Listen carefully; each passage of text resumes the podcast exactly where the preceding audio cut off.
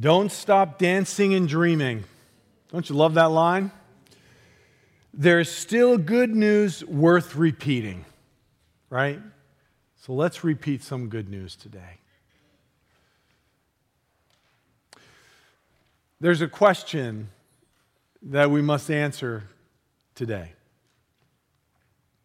You're going to think that when you hear this message that this message was purposely crafted for this Sunday. But the truth is, the theme and the message was planned out long before I knew what COVID 19 was, right? That's like a whole new vocabulary for all of us. You hear coronavirus, you hear COVID 19, and it just shifts something within us internally, doesn't it? Uh, but there's a question in all this, and the question is this Do you trust God? Do you trust God? In turning to God, a fundamental and essential choice we must make if we're going to turn to Christ, a fundamental choice we must make is to trust God. But let me also ask this what does trusting God look like? I want you to imagine what does that actually look like for someone to trust in God?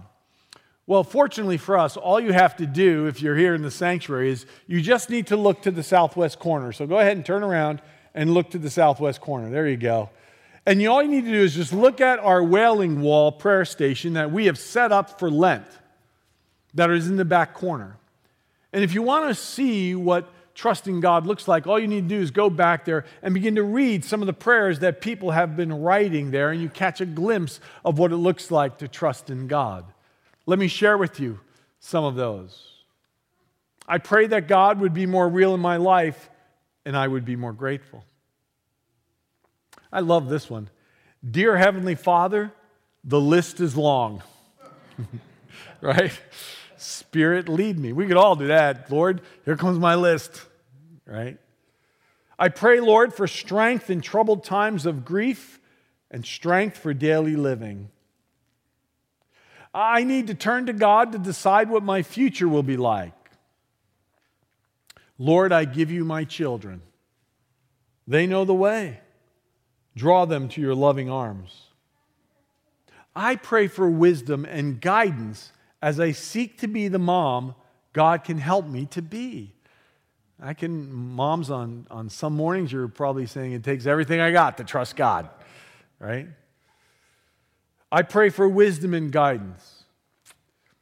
Help me to believe and move closer to all that you have created me to be. And here's one that requires trust I pray that I could forgive others as the Lord has forgiven me.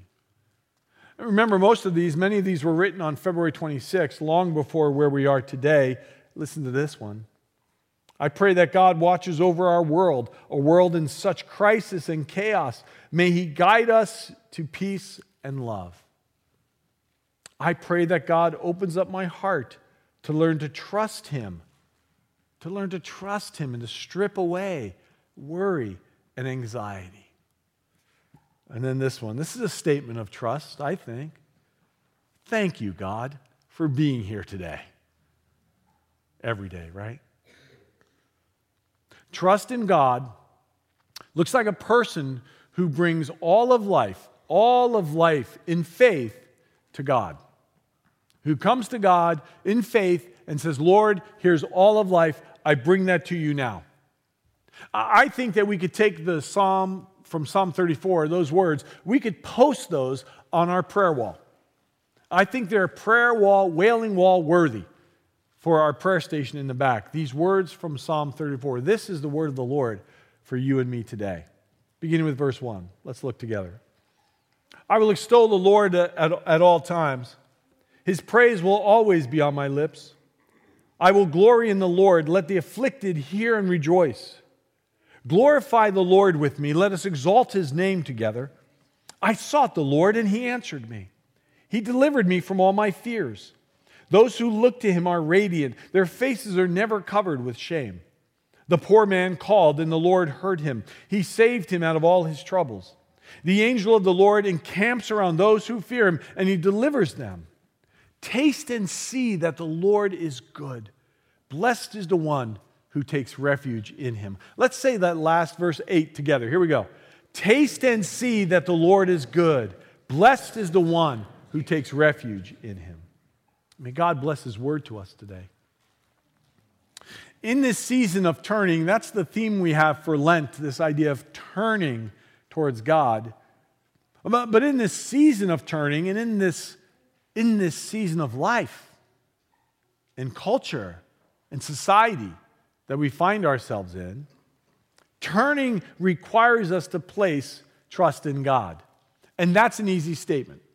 That's the kind of thing we say to people who are really struggling, are in crisis, and they come to us and they tell us their situation, and we don't know what to say. So we say stuff like, well, you know what? You need to trust in God, and everything's going to be okay. And we just sometimes flippantly say that. But those words, nevertheless, are very true. And so let me ask you what are you trusting in God with regard to the anxiety created by the stock market plunge this past week? Are you trusting in that for your well being? Oh, what are you trusting God with in regard to the coronavirus pandemic and the fears that are surrounding it? What are you trusting in God with regarding the concern over the constant conflict, treaties, broken treaties, wars, conflict, terrorist threats, back and forth. It's now part of our culture, always. What are you trusting in with regard to unanticipated changes in your well being, or decisions that are overwhelming, or temptations that are defeating? It's an important question that we have to answer. What are you trusting in? What are you trusting in? You need to, I need to, individually, we all need to answer that question. What are we trusting in? Where do you turn? What do you do? What do we do? So, when all of these things around us happen in our lives, be honest with yourself. Where do you turn? I think if we were honest, we would confess we are tempted to turn to the news media. In fact, I think we probably all need to take periods of fasting from the news media right now. Just because of what we end up allowing it to do to our anxiety. That's a choice we're making, not them. So sometimes I think we turn to the news media of our choice for information. Or we turn to our financial planner for assurance. Or we double down on our self protection and our self reliance. But frankly, the media's agenda is often not information, but it's ratings. A financial planner is wise to have, but she does not necessarily deal in the true treasure that you can't hold between your hands and looking to our own self protection and self reliance, well, you see, that often leads us to be more fearful, more inwardly drawn, and not people of faith. So you see, Psalm 34 is perfect for us uh, because the psalm reflects back to a time when King David was on the edge of despair and defeat and hopelessness. Things were shifting in his life. Things were not easy in his life. Real life threats abounded. He was powerless. He was without hope of rescue. He identified with the afflicted. He struggled with fears. At one point, he was destitute. Safe places were few, and just when he thought he was okay, it was pulled out from underneath him. Okay, so let's, let's see if we can relate to this very ancient word Let's see if the Bible today is relatable to us. An unpredictable future, an uncertain present, an unexpected life situation, powerless to do anything about it, a real and reasonable fear, a loss of ability or capability or opportunity, a threat to well being, uh, something or someone meaning harm, a constant insecurity surrounding the unknown. Do you think we relate here to what's happening? Psalm 34? But what happens is, as the psalmist looks back to that time of instability and that fear that was seeking to crush him, he realizes something. He realized what sustained him. He realized what was the place of his refuge, which was the safety of God. I want you to think about that with me. The safety of God. I have been dwelling on the safety of God for the last three months, probably more. I've been wanting to grab hold of that as never before. This idea of the safety of God. The truth is, truth is, we are perfectly safe in God's care. We are perfectly safe in God's care. Look how um, the psalmist puts it. Look at the language, the metaphor he uses. He says, The angel of the Lord encamps around those who fear him. That's the idea is like bivouacking in the military term, gathering around, right? The, the angel of the Lord encamps around those who fear him. He delivers them. Taste and see that the Lord is good. Blessed is the one who takes refuge in him. So here's my question, my next question. Have you had a good taste of God lately? How's God tasting these days? Huh? You see, that's what we're inviting one another to this, this idea of tasting. But here's the, the, the deal the psalmist, when we start thinking about tasting food, we start thinking about like sitting down and having this big old meal. But that's not what the word means here. It actually has the idea of experimenting or sampling. It's, it's the idea of maybe having a big buffet table. Now, here's part of my image of heaven right now a big buffet table with all these mini little samplings of really good food. And then for eternity, I'm just going down like this. Mmm, that's good. I'm going to sample some of that. I'm going to try some of that. That's the idea here. It's the idea of sampling, the idea of experimenting. It's as if the psalmist is saying this to you and me I dare you to believe that God is good. I dare you. Try it. Give it a try and believe that God is good. I'm challenging you to do that. That's a word of challenge for us from the psalmist. I love that picture. And because that's true that he's good, if my faith is truly in God, then there are facts that I can stand on. He later puts it this way, verses 9 and 10. He says, Fear the Lord, you his holy people, for those who fear him lack nothing. The lions may grow weak and hungry, but those who seek the Lord lack no good thing. The word fear here is not, oh, you need to be afraid of God. No, it, it's another word for worshipful trust. Worshipful trust. And when we lean into worshipful trust, there are echoes of truth that we must seize and commit to memory. Do you ever have that place in your morning when you're, you're like, you're sleeping, but you're awake, right? You know, you're, you're beginning to go from sleeping to awakefulness. What do you think of in those places, if you remember? I, I could tell you that almost every morning, it seems to me, there's one thing that comes to my mind. Happened this morning. And this is what comes to my mind The Lord is my shepherd. I lack nothing. On some mornings, I'll lay there and I'll recite the entire psalm to myself.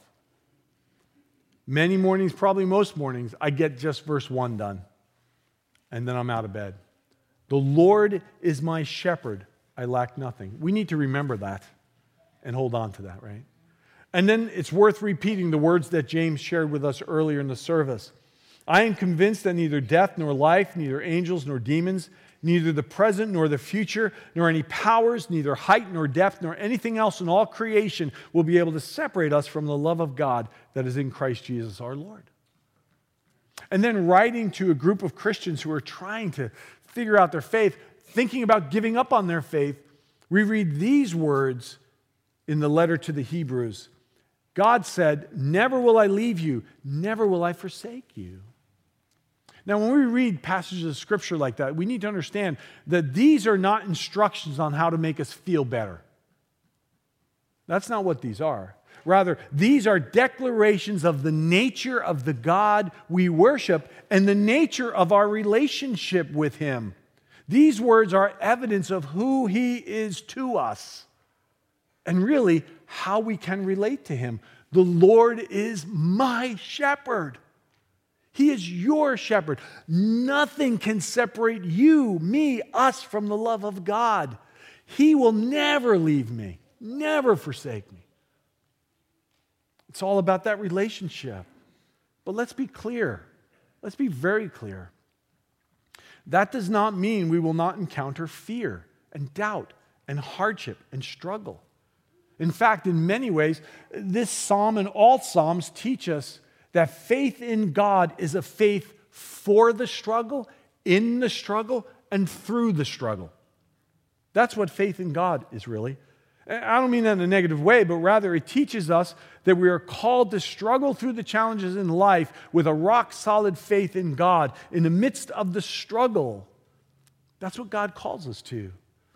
That's, that's part of that difference that comes out in our lives. Now, how many of you here have refrigerator magnets? How many refrigerator magnet people? Put them up. Come on, put them up. Okay, after the service, we have um, RA meeting, Refrigerator Magnets Anonymous, afterwards. All right, because you know what? refrigerator magnets, you know what they do? They take over the world. At least they take over the kitchen. And you come around the corner and you look and you go, What happened to my refrigerator? It's gone. And all you see is all this stuff, right? Well, Kathleen has one thing. She has these little magnets that are teeth, and she has those, and we put them on the refrigerator from being a dental assistant, you know. And on it, she has this one statement that is never coming off our refrigerator. And this is what it says Sometimes God calms the storm, and sometimes he lets the storm rage and calms his child. Let that sink in. Sometimes it's happened in my life where I prayed and the storms calmed and things turned out. I went, okay, whew, that was great. Sometimes I prayed and the storm raged on and on and on and on. But he met me there and he calmed my heart there and he brought peace to me there. Our faith in God in the midst of struggle, in the midst of the unknown, in the midst of fear, changes us. Fear is not something to avoid, as much as I am fear averse and I want to avoid it. But rather, it is something to face. Fear is something to engage, it's something to walk through. The person who says they're never afraid is not being truthful. Because every one of us faces fears and challenges and hardships that, that undo us a little bit. How good is it to know the Lord is our shepherd and we can trust him? We walk through it. How do we do that? Again, look how the psalmist instructs us. I sought the Lord and he answered me. He delivered me from all my fears. Those who look to him are radiant. Their faces are never covered with shame. This poor man called, and the Lord heard him. He saved him out of all his troubles. Uh, notice, he sought, he looked, he called. He sought, he looked, he called. That's the person who intentionally determines to make a choice to seek God in the hard, hard place. The person who faces a fearful world differently, who doesn't face a fearful world on the world's terms, but with faith in God. And the, and the psalmist says, they are radiant. That something reflects in their lives that is different. And how interesting is it that Jesus Christ himself, when he was describing his followers in the Sermon on the Mount, said this You are the light of the world. You are the light of the world. Right now, in this world of ours that we're, we're walking through, this, this time in our society and culture, unprecedented. We get to walk as the light of the world. Everyone in this room today is the light of the world. We get to walk out and be radiant, is what the psalmist says in describing us. The question is, is why is that? Why is it that we can be that? As I said earlier, this is something that I'm trying to grab hold of in a new and deeper way as never before. I've been thinking about this, and I want to share with you some things that have been in my reading and in my mind for the last several months. This idea of the safety of God. A spiritual friend of mine, David, wrote in a letter to me these words Jeff, as you well know, God's presence surrounds us always. We sometimes need a prompt to become aware of it again. You are in the very best of hands, and no harm will befall you without God's knowledge and permission. What a good word that is. Amen? So let me ask you remember, we started with Do you trust God? Can I ask you, can you believe that? Can you believe that God is good and can be trusted? Because the truth is, this relationship with God is reduced down to five letters that make up one word, and that is the word trust. Right? That's the word trust. Can you trust God today? And the truth is, that truly is at the heart of it all. Right? Reuben Job was a pastor, and um, he was a Methodist bishop. He was a writer and author. He, he wrote extensively on the practice of the discipline of prayer. Um, and you could get many of his writings, I would highly recommend them. But in his last year of his life, he was in hospice care. And he died in 2015. And while he was in hospice care, his, his heart was so fragile and frail that when he'd go to bed at night, he never knew if he would wake up the next morning. I mean, he lived in that physical reality every day, the final year of his life. During that time, he shared these six words All of life is about trust. I've been turning those over in my mind. When I first read them, I said, Yeah, all of life is about trust. I mean, think about it for a moment. What really matters in all of life? Relationships. Right? And at the heart of relationships that are good is trust. And at the heart of relationship with God, all of life, my friends, is about trust. And that is exactly what David teaches us in this psalm. Life is about trusting God to be the good God that he is. Stephen Macchia commented on Reuben Job's words when he said, Without trust, there is no abundant life. Always trust the love of God first and foremost. One thing remains constant and trustworthy the God of trustworthy love will never walk away, never turn his back, and never neglect humankind. Amen. We can trust him. And what that makes this world that we're in, even today, even on March 15th, 2020, it makes the world a very safe place for us to live. Probably the one person who's influenced me more in thinking about this in his book, Life Without Lack, is Dallas Willard. It was published after his death. It's reflections on Psalm 23. I think it's maybe his best book ever. And he says this All these things the Lord's been speaking and teaching me these recent months. The basic idea Jesus has about the world is with all its evil pushed to the limit and what he went through going toward and nailed upon the cross, his basic idea is that this world is a perfectly good and safe place for anyone to be, no matter the circumstances, if they have placed their lives in the hands of Jesus and his Father. It's a perfectly safe place.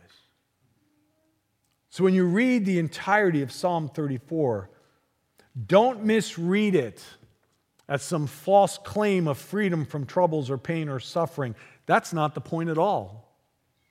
But rather, read it as the truth that God turns toward us. The God who never fails us, the God who is with us always. Read it as a reminder that the safest place to be is in the place of trusting God. And then let it be an example to you and to me of our need for us to fix our minds upon God.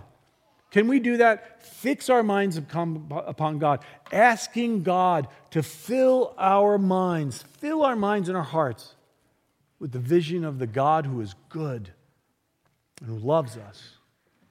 Yes, taste and see that the Lord is good because he is. And then we too can be as the psalmist and declare, I will extol the Lord at all times. His praise will always be on my lips. And one more word, as Dallas Willard said we are blessed to live in a world where there is a fully self sufficient, generous God who wants to provide what is best for us and loves us more than we could ever imagine. We are blessed to live in a world where there's a fully self sufficient, generous God who wants to provide what is best for us and loves us more than we could ever imagine. Even in the midst of the pain, and even in the midst of the fear, and even in the midst of the difficulty, sometimes especially there. And so here we go. Let's turn. Let's turn to the safety that is God. And let us trust Him. I invite you to stand this morning with us as we close this morning, let us place our faith in the living God.